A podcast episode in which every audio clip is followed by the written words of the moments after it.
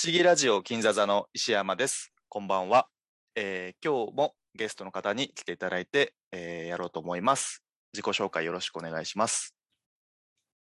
ロンペイです。よろしくお願いします。お時計です。よろしくお願いします。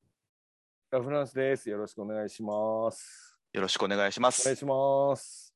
えっ、と、今日はですね、5月の8日日曜日で、えー何の話をするかというと、ドクター・ストレンジ・マルチバース・オブ・マッドネスの話をします。で、このドクストがですね、5月4ドクスト。5月4日公開だったんで、まだ公開したてなんですけど、で僕がちょっと今仕事忙しくて、ちょっともう少し先の収録にしようかと思ってたんですけど、あの、やっぱり話したさがうずうずとしてしまってたまら たまらなかったんで、ちょっと、すあの、請求な呼び出しになってしまって申し訳なかったなと思ってるんですけども、皆さんもでもは話したさのもよもよは結構してたんじゃないかなとは思ってたんで、うん。うんラフランスさんもなんかいろいろとありそうな感じだったんですけど、いやいやいや。ラフンランスさんはご自分の雇用市の方で、はいはい。えっと、ドクター・ストレンジの話されるんですよね。あ、そうですね。だから来週やろうかと思って。だからここでお話しすることは、まあ、はいはいできればそれ以外のことの方そうでがすね。いいですよね。はいはい。ねだからあいやいや、まあ大丈夫。あの、考えいろ話しにくそうではあるんで。はい。ありがとうございます。はいはい。えーっと、乙女さんもあれですか？あっちの外伝の方でやる予定ありそうですよね。多分、まあ来週あたりにはやるんじゃないかなと。まあ、あの、ま、松さんはまだご覧になってないっていうことだったんで、はい。いやー、申し訳ねえ感じですいえな。全然大丈夫です。じゃあじゃあじゃあ、まあ、被ることもあるかもしれないんですが、まあ、はいはい。皆さんそちらの方もぜぜひぜひ聞いていただきたいなと思うんですけど、えーっと、今日は、えーネタバレに関してなんですけど、このドクター・ストレンジ・マルチ・オブ・マッドネスに関してのネタバレはもう全開でやりたいと思ってて、で、必然的にですね、あのードラマ版の MCU フェーズ4ドラマのワンダービジョン、えー What If、それから映画、あ、じゃない、それからロキもそうかな。あと、映画のスパイダーマンノーウェイホームの、えー話題も出るかなっていう気はしてるんですけど、その辺のネタバレも、えっ、と、不意に食らっちゃう可能性があるので、できれば、えっ、と、見てから聞いた方がいい気はしてます。特にワンダービジョンかなとは思うんですけど。あと、先ほどロンペさんからもちょっとあったんですけど、あの、ソニーの方の、えーバースの、えー、とモービウスとかの話もちょっと出るかなとは思います。というか、出るんでしょうねっていう気がする。ので、えーそのあたりもちょっと気をつけていただきたいなと思います。ということで、まあ、皆さんの雑感からちょっと聞いてみたいなと思うんですけど、はいはいはい。誰か先に話したいって人います？いなかったら指名してきますけいど。やー、どうなんでしょうね、これね。じゃあ、ロンペ兄さんから聞かせていただこうかしら。あ、わかりました。はい。えっ、と、僕は、まず初日に、はい。あの、立川シネマシティってところで、えっ、と、一番早い回を、あの、極上爆音上映って音がいい回でいいなぁ。見まして、えっ、と、昨日ですね、まあ、近所のシネコンで吹き替え版をうん2回目で見たという感じですね。であの、それぞれ面白かったですってとこなんですけど、えっ、と、まずやっぱり、サムライミうん。の監督作って時点だけでもう9年ぶりの発表なんで、もう単純にサムライミの新作が見れて嬉しい確かにねとか、あの、MCU の新作っていうところを結構上回ってたかなっていうのあれ？がありましたね。オズ以来？そうです。あ、そうなんだ。へえ、はい。なんで、あの、そう新作見れて嬉しいなっていんうんううんところがあって、まあ、あの、なんでしょうね。カメラのズームの使い方とか、うん。あの、ガルガントスってあのタコみたいなやつの。目玉が取れるときになんかスポッと音がしたりするなんかねうんうん時点でもなんかふざけた感じを、あうん MCU 作品でもやっていて面白かったという感じですね。で、僕の全体的な印象としては、これ、なんか多くの人の感想と違うかもしれないんですけど、あの、なんか、この作品から見てもいけるんじゃないかぐらいで僕はちょっと思ってしまって、あのーこれはどうなってるのって思う部分が僕は結構少なくて、うん。あの、要素は多いけど、なんか話の流れはすごいシンプルだったなというような印象ですね。で、もちろん、あの、ワンダの境遇とか、うん。あの、なんかマルチバースについては、あの、えまあ、かなり本編の中で説明されてるし、あの、まあ、人の感想を見てても、あの、ワンダビジョン見てなきゃダメだとか、ロッキー見てなきゃダメだとか、サムライミ過去作見てなきゃダメだみたいなとかをが結構書いてあるんですけど、うんまあまあ、それらを見てなきゃダメなんじゃなくて、なんかそれらを見てると楽しめる要素があるよ、増えるよぐらいなうんうんうん。感じで、なんかそこは結構レイヤーなのかなというふうに思っていて、まあ例えば、あの、ドラマのインヒューマンズってやつを見てると、あの、今回出てきた、あの、アキラのブラックボルトってやつが出てくるんですけど、これが、あの、ドラマ版と同じアンソン・マウントっていう方ですね、が演じているので、まあそこですごい楽しめたり、えっ、と、すごいアニメ版の方の X メンを見てると、あの、チャールズが出てきた時に、短くですね、あの、アニメ版のメインテーマが流れるんで、であの、あのチャールズが乗ってるホバーなんちゃらね。そうそう、あの黄色いホバーに乗ってるんで、はいはいはい。僕らが知ってる FOX の、えー X メンのキャラクターではないっていうところもわかるっていうところがあるんで、なんか僕はここは分かったんですけど、例えばあのイルミナティっていう秘密結社が出てきても、うんまあなんか名前は聞いたことあるなぐらいなんですよね、んうん僕にとっては。で、多分長年マーベルコミックを追ってた人にとっては、あ、あのイルミナティが出てきたみたいなうんうん感じで、まあ映画ではこのメンバーになったのかとか思えると思うんですよ。で、まあ僕はそれを読んでなかったんで、まあ、このイルミナティが気になるってなったら、あの、それに関連するコミックスとか買って、今から読めばいいし、あの、ブラックゴールド気になるって人がいれば、今だったら多分ディズニープラスでドラマ見れるんで、インヒューマンズを見れ見ればいいなっていうふうに思ううんうんうんところですね。で、そもそも MCU を順番にリアルタイムで追ってた人だって、長年そのナターシャの背景っていうのは知らずに、あの、さ登場作品を楽しんでて、あの、去年やっと、フェーズ4の映画ブラックウィドウで彼女の過去を知ったっていう、うん、ことがあるんで、あの、他のキャラクターや出来事についてもなんかそれをやればいいのかなっていうな、あと、後追いで見ればいいのかなっていう感じはすごいするっていう感じですね。うんうんうんまあ、この話で言うと、その、今、スター・トレック・ピカードっていうあのドラマがシ、シーズン2が配信されましたけど、ね。うん、僕はこれ見てる、まだ途中なんですけど、あの、これの作品に関わる、例えば、新スター・トレックって作品なんか、僕は映画は全部見てますけど、ドラマなんてすごい飛ばし飛ばしでしか見てなくて、あの、だからずっとスター・トレック追ってるラフランスさんなんかに比べると、あの、カード見てても分かんないところだらけなんですよ、僕。正直。うんじゃあ、見るのやめようともならないし、あの、逆に過去作を今から全部見ようともならないんですよね。うんうん、だから、僕は僕のレイヤーで楽しもうっていう感じで、そっちは見てるっていううんうん。感じ。で、だからそれと似たようなものなのかなとは思うんですけど、僕はそう割り切れるんですけど、なんか割り切れないっていうか、その様々な要素が、あの、描かれるのであれば、それを全部知ってないと、なんか我慢できないっていうか、楽しめないって人も、あの、いるっていうのは分かっていて、まあ、そういう人についてはもう見れる限り関連作を見て、うん。読んで、まあ、ゲームとかであればプレイしてっていうのを全部やらなくちゃダメなんだろうなっていう気はしてるんですけど、まあ僕は結構楽しめる方かなっていう感じですね。うんうんで、うん、なんかそれぞれのキャラクターが、あの、いくつものドラマや映画でまたがって描かれる。で、しかもそれをさらに拡大してるっていう、なんか、MC の方向性については、結構僕は大賛成で、あの、もっとやればいいって思ってるぐらいで、あの、まあ、さらにもっとやればいいなっていうぐらいなんですけど、で、なんか見切れなくなる、なるぐらいの時が来たら、見たいやつだけ見ようかなっていうふうに思ってうんうん。まあでもそんな時期が来るんだとすれば、なんか、それこそ、究極の贅沢だな、みたいな感じも。するし、なんか、そういう方向で行ってくれればいいなっていうのが、えっ、と、僕の全体的な感想にはい。なります。うわーなるほど。素晴らしい。素晴らしいですね。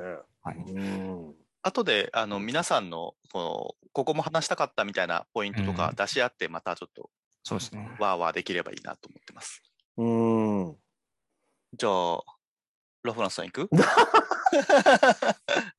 次か。はい。えー、僕は、あ、えっ、と、そうか。いつ見たかか。えっ、と、僕は金曜6日の、連休明けの6日にお急いで見に行って、うんうん。朝一に見に行って、で、えー今日ですね、8日日曜日にもう一回朝一に見に行った。すげえなで、2回見に行きました。で、えー、そうですね。やっぱ、ちょえー、まあ2回見に行ったのは、うん。まあ、えーこ今日お話しさせていただくということもあったんですけど、これ、あのー、1回でちょっとわかるの、うん。多いやろ、要素がっていうぐらいてんこ盛りだったんで、これ1回で理解したらすごいっていう感じなんですけど、2回見てみると、うん。あの、そんなに複雑な話じゃないっていうのがなるほどねっていううんうんうんのもあって、えっと、2回見てすごく楽しめたんですけど、まあ、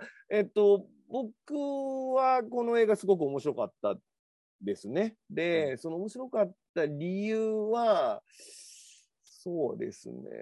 まず、ストレンジの、えーストレンジが1、えーこれまでの1と、えーエンドゲーム、インフィニティ、あインフィニティウォーエンドゲームですか。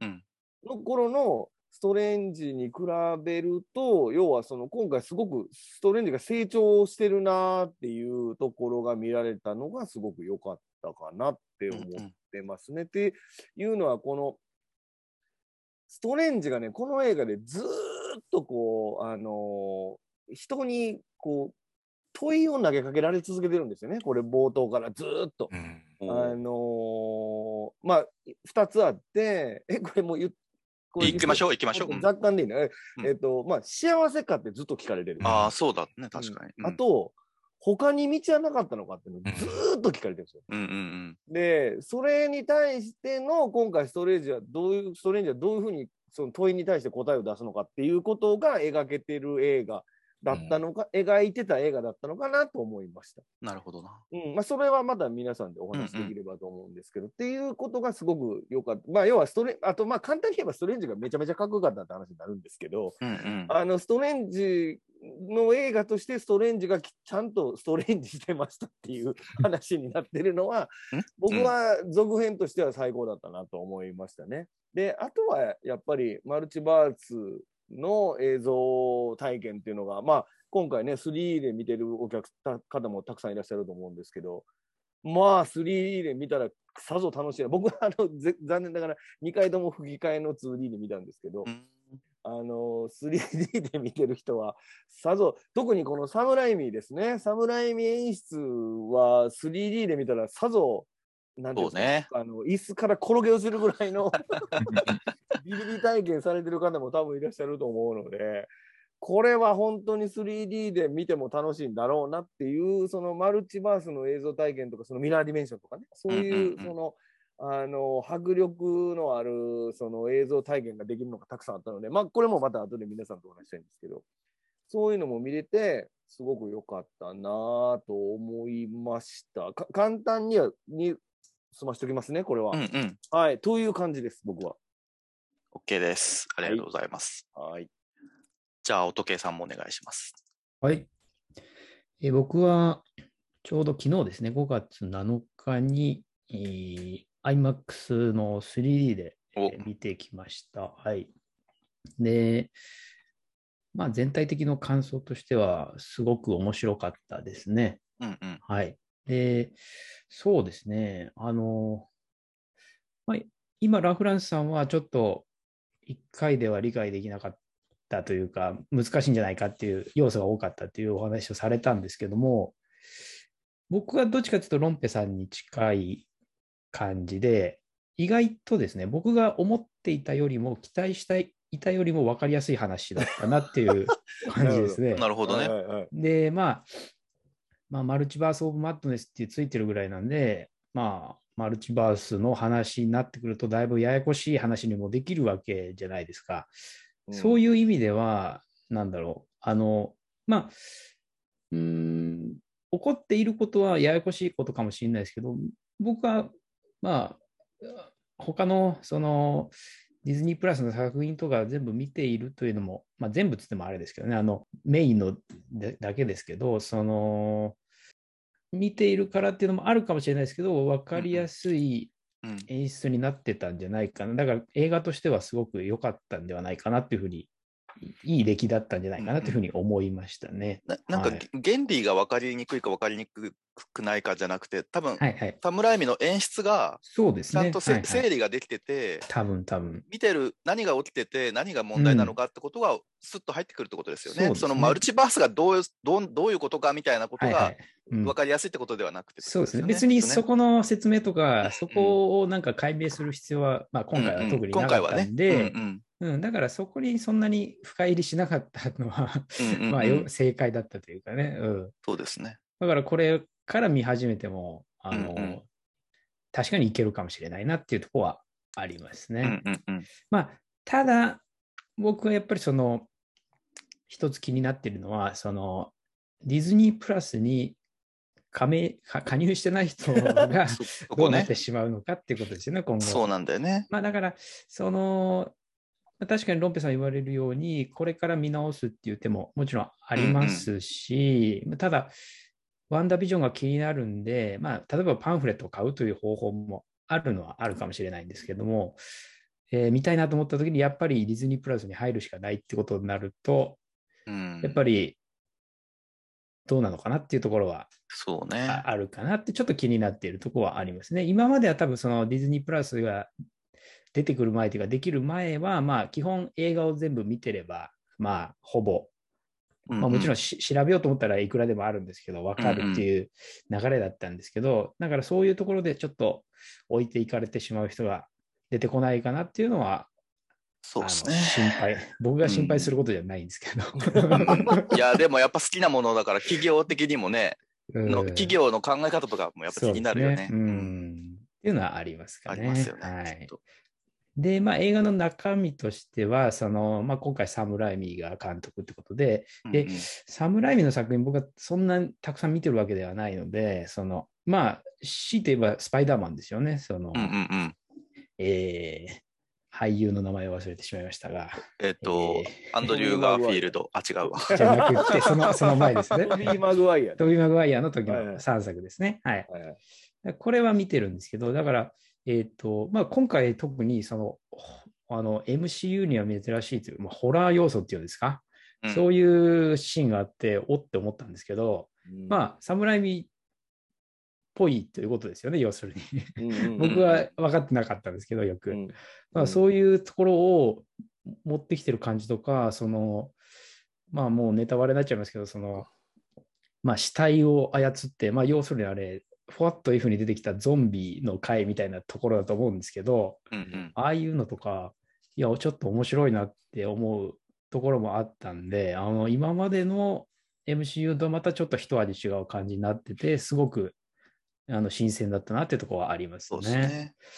それと、あと、これも僕は秀逸だったなって思うのは、あの、えーストレンジ VS ストレンジのところで、うんううんんうんうん音楽あれねバトルみたいなのするじゃないですか。あれ いいよね。あれ、あこれ面白いなって僕思いましたね。なんか、あの、あれ面白かったな。もういい加減、あの、ね、あの、ドラゴンボールじゃないですけど、あの、手からなんかいろんなの出して、まあ打ね。ち合うっていうのは、みんな飽きてきてないかみたいなところかもしれないですけど、うんあれは面白かったです。うん確かに面、白かった。そう、あの、あの楽譜っていうのを使うっていうのがなかなか面白いなと思って、うんうん。なんかある意味、まあ、呪文の書みたいなもんじゃないですか、その読めない人から見たうんら。そういうのとか、うん、いいなって、あの音楽的にも、その映画的にも盛り上がるところでもありましたし、はい。うんそうですね。まあ、あと気になるとかいろいろありますけど、まあ、全体的には雑感としてはそんな感じで、はい。はい。楽しめました。ですね。はい。ありがとうございます。はい。北斗さんはまだだね。OK。あの、ワンダービジョンって、まあ、にか限らず、あの、ドラマシリーズって DVD とかブルーレイとかって出てないですよね。出さないつもりなのかな。うん。やっぱドラマに加入してほしでいんでしょうもなんかディね。ズニーは今だから円円盤系やめるっていう言いなるほどなあそうなんですね。やっぱうん儲かんねえんだな。うーん。えっと、じゃあ、私の雑感を申しますと、えっと、私は公開初日に見て1回だけしか見てないんですけど、結構お客さんやっぱ入ってまして、まあゴールデンウィークっていうのもあって、夜9時半からの回だったんですけど、だからうんうんうん帰る頃にはもう車がないと帰れないみたいな、うん時間の割には結構満席でしたね。うん。うんうんそれで、まあ僕もすごく面白かったんです。それで、サムライミのやっぱこう往年のなんか映画テクニックっていうか、うんあのーカメラワーク、あとまあダニエル・フマンの音楽も僕は結構好きで、そこ、そこはそこね俺は後で言いたいわ。ここで言うの？いや、いい、どうぞ、ごめん、ごめん。あっちで言うかと思ってた大丈夫、大丈夫、大丈夫。大丈夫ですよ。そうそう、それでまあストーリーとかはね、結構まあすっとんきょうな、すっとんきょう。なんか、まあ、もうなんか後半何でもいいやみたいになってくるんだけど、なんか、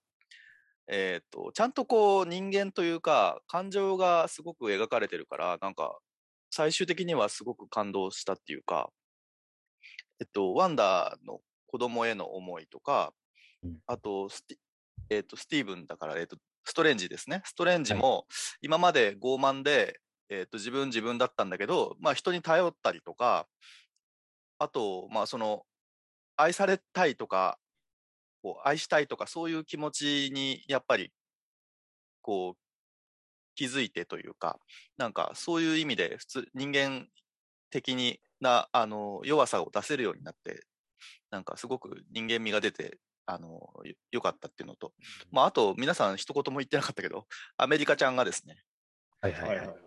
アメチャベ君が、アメチャベ君じゃない、アメリカチャベス。アメアメリカチャベスうのん。はつらつとした、あの、うん本当正統派な、なんというか漫画のうんうん。キャラみたいな、日本の少年誌で出てきそうな、なんかあの、ジージャンとかね、うんあの、細身のパンツとか、スニーカーとかなんか、そういうあの感じがすごく良くて、うん。で、ソーチー・ゴメスさんもすごく、えーキュートで素晴らしい、これからすごく楽しみな感じが、うんえー非常にしまして、うん。フレッシュさもあってね。で、彼女は親をこう、まあ自分の力のせいで亡くしてしまっ、まあ今、死んでるかどうかっていうのはわからないけど、んないですね。異次元に行っちゃって、うん。異次元というかまあ別の次元に行ってしまって、うん。今、消息不明だということで、うん。まあ親へのこう愛の渇望を持っていまして、うん。で、それをまあ、孤独ですよね、彼女はすごく。多分世界一孤独な人だと思うんですけど、うん。どこのバースにも自分もいないし、知り合いもできないしっていうことで、えうん。初めてこう自分のことをちゃんとこう若者としてこう成長の手助けしてくれた、えーカンバーバッチじゃなくて、ストレカッチンバーバッチ。に対して、はい。まあ、愛情にも似たあーものをあ持つことができたってことで、最最後はね、だからワンダは非常にかわいそうでしたけど、あのーちゃんとこう、そういう人間というものを描いてるから、最終的にはちゃんとこう感動できたなと思って僕はすごく良かったのと、うんなるほど。あと映像的にはすごくサイケデリックじゃないですか。そうそうそうそ で、まあ、あの、これ、えーっと、ストレンジの1もすごくう。サイケだったんですけど、うんなんかあのサイケ感がすごくこう60年代後半のうんなんかロックンロールのサイケ感だなと思ってて、うんなんかあのー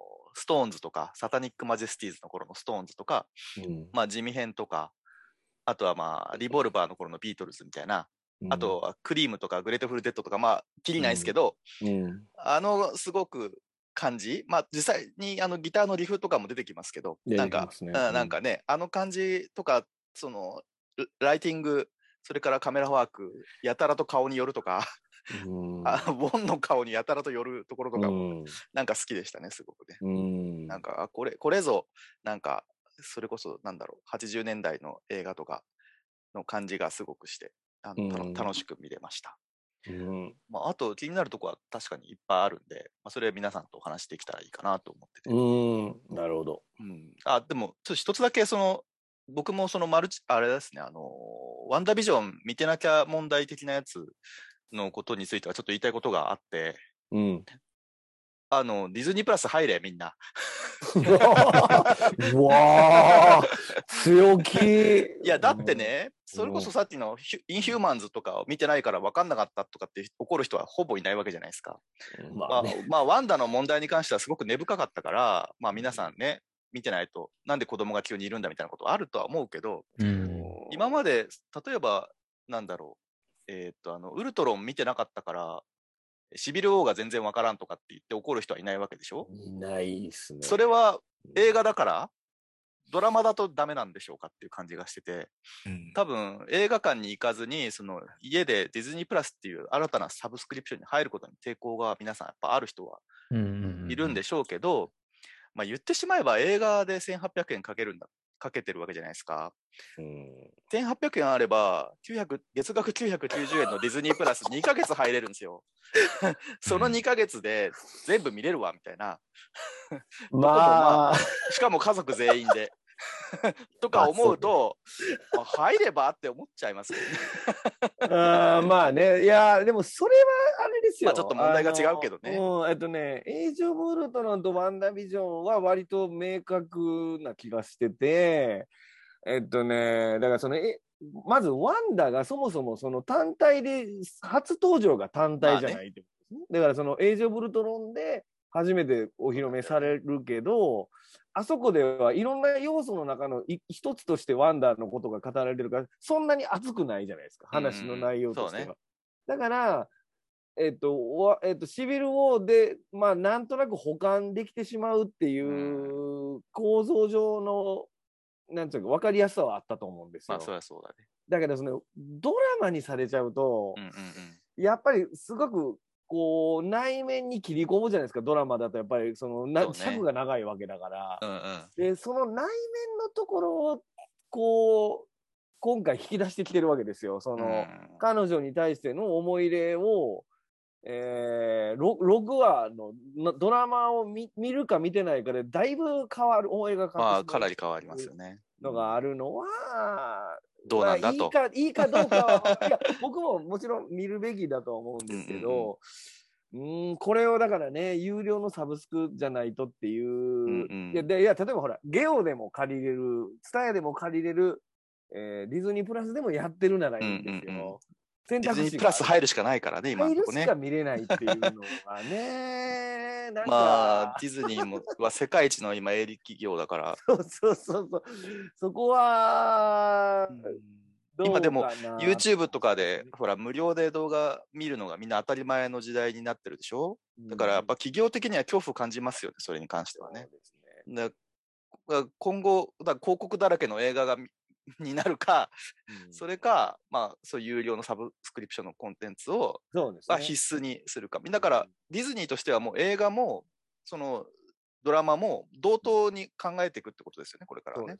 まあ、だからでも、こん多分今回が初めてですよね。まあそうですね。えーと、ディズニープラスのドラマを見てた方がいいですよ、映画って今回多分初めてだと思うので、うんまあ、これで、今後これでどうなるかですよね。多分その、より、えっと、ドラマ見てないとわからんような映画を作っていくのか、やっぱりドラマは見れない、ディズニープラスが入ってない人のための、もうちょっとその、あ浅め、浅めにして、映画として楽しめるものにしていくのかっていうのは、多分この映画以降、試されていくのかもしれないですね。そうね。うん。でも、ドラマと映画の関係性だけで言えば、うん。さっきスター・トレックの名前出しましたけうんど、うんもう何十年も前からやってるわけじゃないですか、スター・トレックって。うん、やってる。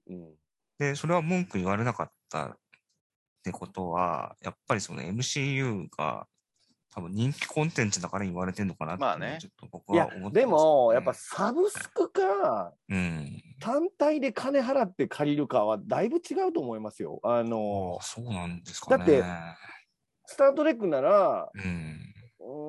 まあ、例えばテレビでやってる。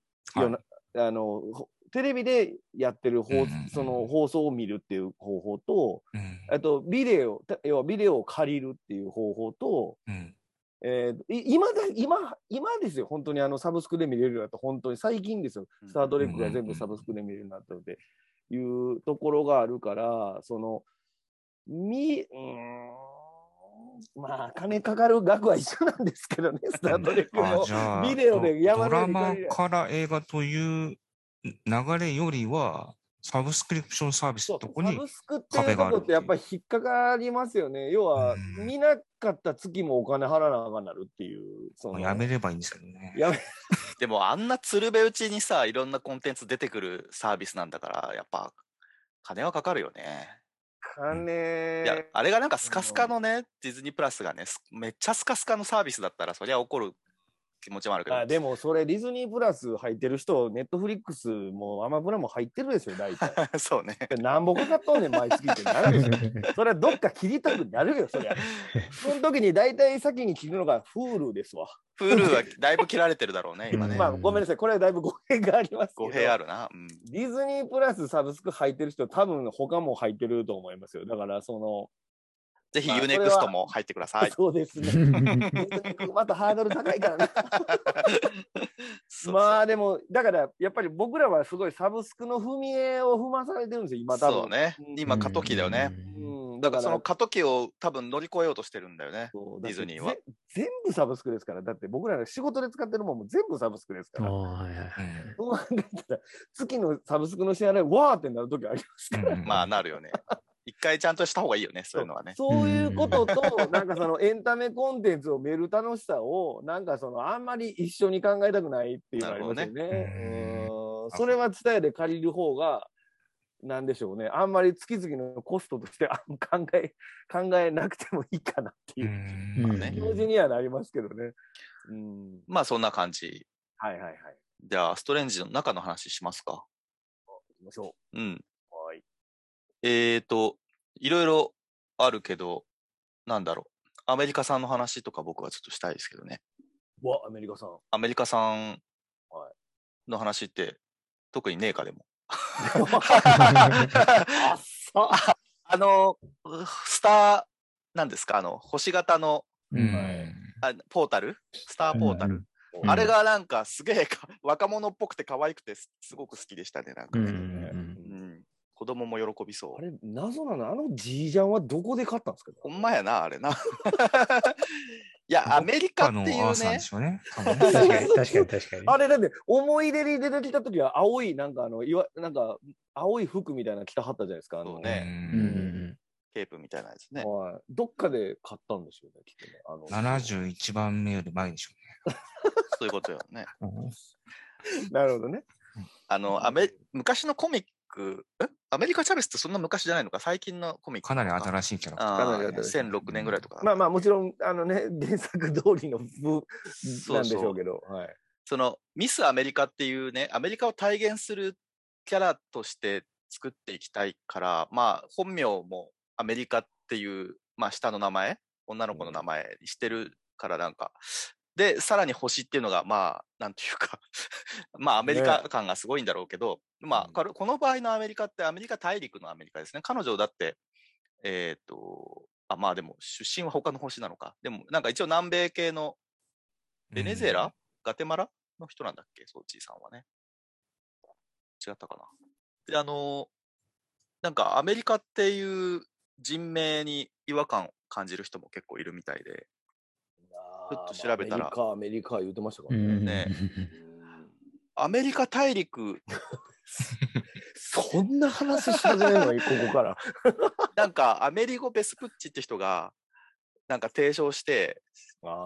発見されたから、もともと人名なんだっつってね、アメリカってね。うんアメリゴえさんから取って、で、大陸の名前って女性系なんですって。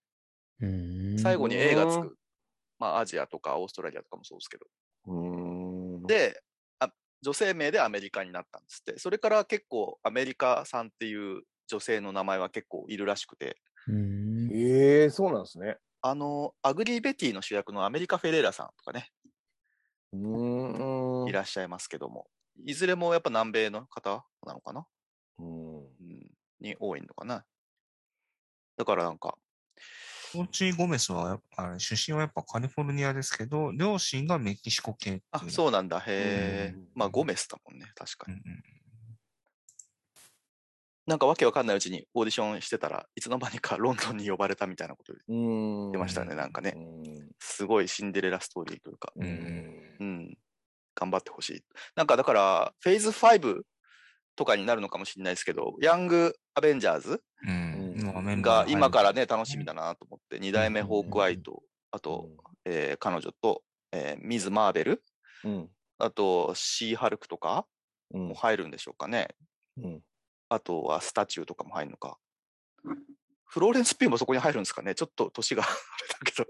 いやちょっとそこにちょっとそこは違うのかあの、なんか、その、ミラン側じゃないですけど、そっち側ああ、そっかそっか。に行くかもしれないうんうんうんうん。ね。楽しみだなと思いました。あ、ちょっとあ、アメリカの話で言うと、うん。あの、僕らが知ってるアース、まあ、この中では616とか言われてました616。はい。そこに来た時に、スパイダーマンの説明を聞いた時に、うんうん。初めて聞いてる風だったじゃないでですか。したね。何？うん雲なの？とかってこう、そうとか言ってましたもんねお。尻から糸出すの？とうん、だから、今までの、その、71 2個、72個の。あ、これが72番目だって言ってたから、うんあれか。そこまでにはスパイダーマンはいなかった、いた、いなまたは会ってないんだなっていうのは思いました、ね。彼女がそれぞれの世界でどれぐらい滞どの在しているのか。程度の時間いる、いて、どの程度の人と接触してるかですよね。ううんんでもまあ彼女の話を聞いてると、ストレうんッチには必ずあってそうなんですよね。うんうん、どのアースのみたいなことを言ってるんで、まあ、うん全部かどうかわかんないですけど、うんね、それぞれ合ってる気そう、合はってるかしますよね。ら、だから、あうんわ大体ストレンジのいるところに飛んでる可能性があるってことです。まあ近いですよね、もし、うんあの、近い。そりゃそうだよ。ね場所的にはニューヨークに近いんじゃないかなってうん、だから多分ポータルと、うんあの、俺これドクター・ストレンジの1見たときに、あれ、マルチバース、マルチバースって言ってるときに、あの、シュルシュルシュルってやつ、あの、うんうんう呪文唱えてどっか行くときに穴、ポータル開けるじうゃん。んうんうん。はいあれのことをマルチバース的なこと言ってんですよね、エーシェント1が。うん1の時は。うんで、だからそのマルチバースっていうのと、いわゆるその、かそう、あの、いわゆる魔法のあの、シュルシュルシュルってやるやつが結構つながってんのかなっていうような。ちょっと違う意味合いで言ってる可能性ありますよね。そうそう、違い見えで言ってるんやけど、多分アメリカ・チャベスは、あそこに、こう、出てきがちっていうか、うん。うん、だから、あのーあそこなんていうの？あの、ニュあの、カマタージじゃなくて、えっと、サンクタム？サンクタムの近辺に必ず落ちてくる。なんか同じビルの屋上みたいなとこがなんかでですそうそう、うん同じビルの屋上2多分階でできます838の時のうんもう同じ多落ち分ビルの屋る場所が大体一緒なんですかね、うんう多分ね。ん座標がそうなのかもね。うん。で、そこには大体近くにストレンジがいるいるってういうね。うん。なるほど。うん。かもしれませんね。うんそうするとスパイダーマンが会えないかもしれない。ただ、あのスパイダーマンの話してましたよ、ストレンジのウォンが。してた。でも、スパイダーマンっていう存在はみんな忘れてない。ピーターかどうかは分かる。そうそう、あーその正体はわからないわけでしょ、うんみんな。でも、ストレンジが、あの、閉じたことはは覚えてるけど、スパイダーマンが誰かだけ忘れてるってことですね。そうそう。だって、それはノーウェイフォームの最後そうそうにハッピーが言ってるもんね。うんスパイダーマンの存在についてはね。うんでも、もともと、このリリース順って逆だったじゃないですか。うんそうそう。うんうんうん。だから、多分あのシーンあたりって、推察とかなのかなとそう僕はちょっと思いましたね。やり直してるんでしょううね。ん、追加したんだろうな、とか思いましたね。そうだね。うん。あとはどうですか？ワンダーの話とかどうですか？ワンダーの話とか。あの、僕はみんなにワンダの好きな場面を聞きたいですね。僕、ワンダすごい良かった。やっぱあの、まあこれ最後の話になっちゃうけど、ワンダがはいずっと。子供を欲しくて、子供との生活を取り戻したくて、うん。で、838のワンダの子供を奪おうとするんだけど、そしたら838のワンダはどうなっちゃうのってなって、うんうん。で、まあ子供に怖がられますよね、魔女だってことでね。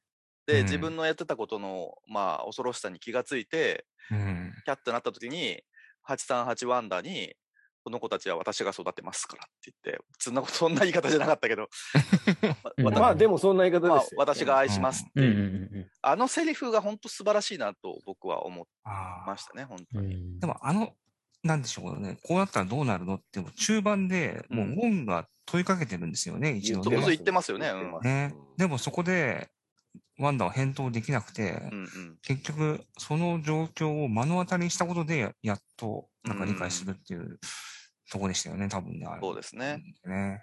そりゃソーダ感がすごかったもん。うん。だから、どこの世界行こうが自分の世界で失ったらもうダメなんだよね。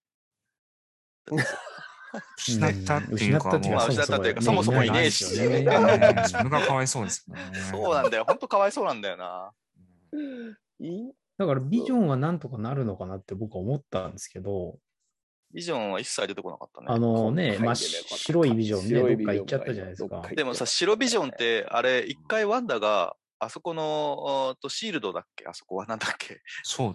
ソード。ソードか、ソードのあの、ビジョンバラバラにされてた、あの、ラボみたいなとこに入ってって、はい白ビジョンいるんだけど、あ、こいつにはもう、こいつって言わないけど、あの私とのこうことで感情はもうないビジョンになってしまっているってことで、回収諦めます？で、自分で作るんですもんね。うん、でも、ん最後でそうですえ、ソードがだから作って、作ってたうんビジョンに送り込むじゃないは、ですか、ビジョンを。そうんの白ビジョンを。そう、白ビジョン送り込みますよね。ビジョンと対話することによって、うんうんビジョンの記憶を全部移設してるんですよ、白ビジョン。うんじゃあ、ワンダとの愛もワンダとの愛も全部移設してるんです。その後どっか行っちゃうんですよ、白ビジ言っちゃいましたね。はい。目がちゃんとビジョンの目になって。ああ、なるほどね。額の色がちゃんと金色になってね、それ今日俺見直したわ。なるほど。さすが。それでファーっていなくなってて、そうそうそう一応わ、あの、エイジ・オブ・ルトロンからの曲が全部ブワーって入る瞬間が、ワンダービジョンで描かれてて、記憶は共有してるはずなんですよね。そうう、ん記憶は全部共有してるけど、要はそのリアルで、要はその子供が、要はリアルでワンダと付き合った時間はない。そうね。うん、そのあたりはまたエヴァ絡みで北斗さんに意見がある。北斗さんもう喋れるようになってるんだよね。ミュートがあれになってるよ。ミュートななくなってるあよ。、お疲れ様です。あ、お疲れ様です。うん北斗さんです。北斗です。あ、なんか声がわなんかう若々しい感じがする、今あ、すいません。仕事終わりです。日。よかった。北斗さん、なんか随分バースの北斗さんマジですか。ちょっと緊張するな、あそうなると。あ、すいません。あ、すいません。えお忙しそうで、北斗さん随分。いえいえ、昨すいませ今ん。いやいやいや、もう大変そうですバタバタ。してます。うんうん。北斗さんどうでした？ストレンジは。ああ、そうですね。あの、なんていうのかな。結構僕は率先してうん、あの、前情報を取りに行く方なんですけど、うんうんなんかこう、想像してたのと違ううん。展開もあり、なんかこう、いい意味で裏切られるというかはい。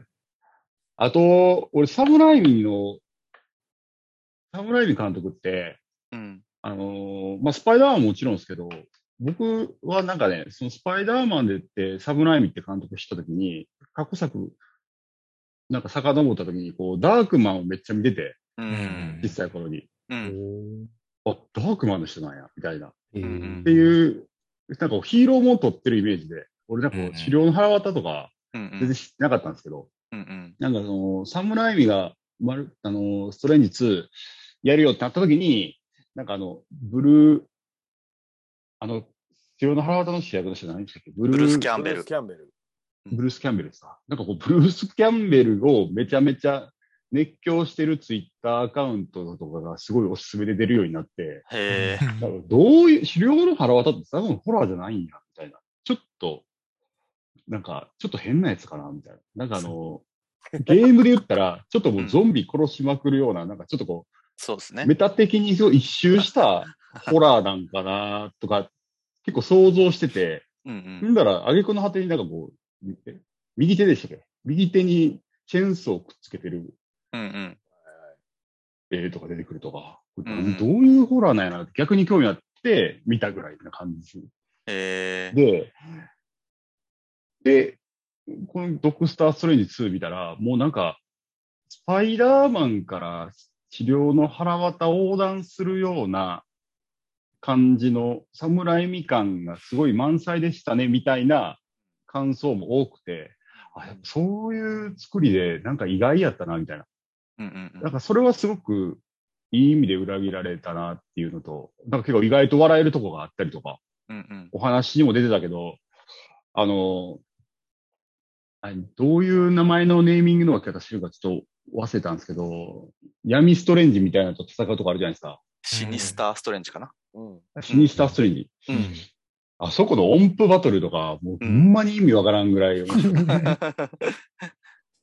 あれ面白かったですよね。なんか最初、なんかこう、インクを飛ばしてるぐらいな感じが、どんどんこの伴奏、え？劇版、劇版がなんかこう、みシンクロし始めて、うんう。うんんなんならスイースター・ストレンジが返してきた音符手裏剣を、ドクター・ストレンジが、なんかこう、五千円符で受け止めるみたいな。はいはうんい。なんかアクションゲームの、なんか裏ステージのボス、いきなりうんすごい音ゲで始まったみたいな、なんか、そういう、なんかゲーム的な、なんか面白さも、なんか俺の中ではすごいあって、ううん。うんんなんかすんごい面白かったな、と思いきや、その後、あの、ディフェンダーズ・ストレンジっていうんですかね、あいつそうですね。うんうん。うんよ最初の予告ぐらいで出てきたのが、ディフェンダー・ストレンジと、うん。もう一つなんかゾンビ・ストレンジみたいなの出てきてて、うんうん。で、なんか、と、結構直前の、なんかおもちゃバレみたいなので、これ同一人物じゃないみたいな、あそうみたいですね、なんかね。なってて、うんあれ？これどういう話なんやろな、とはなったら、もう、あのドリームウォークで、ストレンジが自分でコントロールして、なんかもうむしろ、あ、こっち、これ見方の方なんや、みたいなうんうんうん。のとかもすごいなんかこう、上がるし、面白かったなって。そうですね、確かにね。うん。あとはやっぱな、ちょっとね、ワンダの話多分される、この後されると思うんですけど、あの、ワンダが完全にヴィランなんは、もう、ちょうん。っと衝撃やったなと思いまして、もうちょっとこうひねりがあって、なんかこう裏の裏のやつがいるぐらいの感じをは、なんかそうね。思い込んでたんですけど、うん。まあ。完全にヴィランに持ってって、またそれやったらまたアガサみたいなの出てきたら困るもんいや、なんかあれちょっと衝撃ですよね。なんか、こういうキャラクターの扱い方するので、本当珍しいなとと思うし、うんうんううん。んワンダってもう思えばスポットに当たるエピソード、大体不幸なエピソードじゃないですか、そうですワンダ。うん、そうなんですよ、ね。弟死んで、うん。自分はなんか、や、よかれと思って、人をね、巻き添うようなことしちゃって、うん。なんか、女の子を魔女で、こういう結末するって、なんかこう、エピうん。なんか、なんていうのかな、なんかこう、作品上の魔女狩りみたいな、囚われ方、うん。ね、する人も、なんか出てきかねへん中で、なんかよくやったな、とか、っていうのは思うんですけど、うん。逆になんかあの、要は、えースターウォーズって言ったら、アナキンがどうやってダース・ベイダーになったかみたいな話、みたいなうんうん。こともあるんで、うん。あれはまあ、そうなるよって結末ありきだから、うん。そういうふうに見るんですけど、ヒーローも、要は闇落ちする可能性あるよっていう話っていうのは、うんうん。